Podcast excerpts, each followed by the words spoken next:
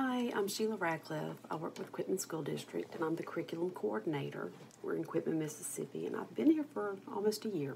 I started my career in education about 23 years ago as a teacher assistant, um, and then I was a bus driver as well. Teacher, principal, uh, lead teacher, curriculum coordinator, done it all.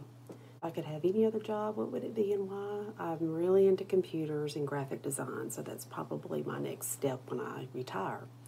Kids are very different now than 30 years ago. Um, of course, 30 years ago I was young, but kids just, you know, they're they're they don't mind very well like they used to. They're just they're totally different. It's just a total different generation.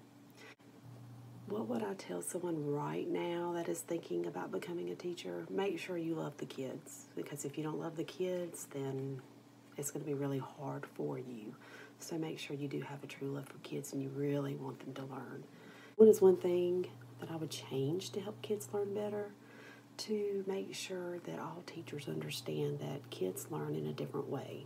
Um, we should differentiate our instruction um, in the way that they learn because kids are different now. It's totally different.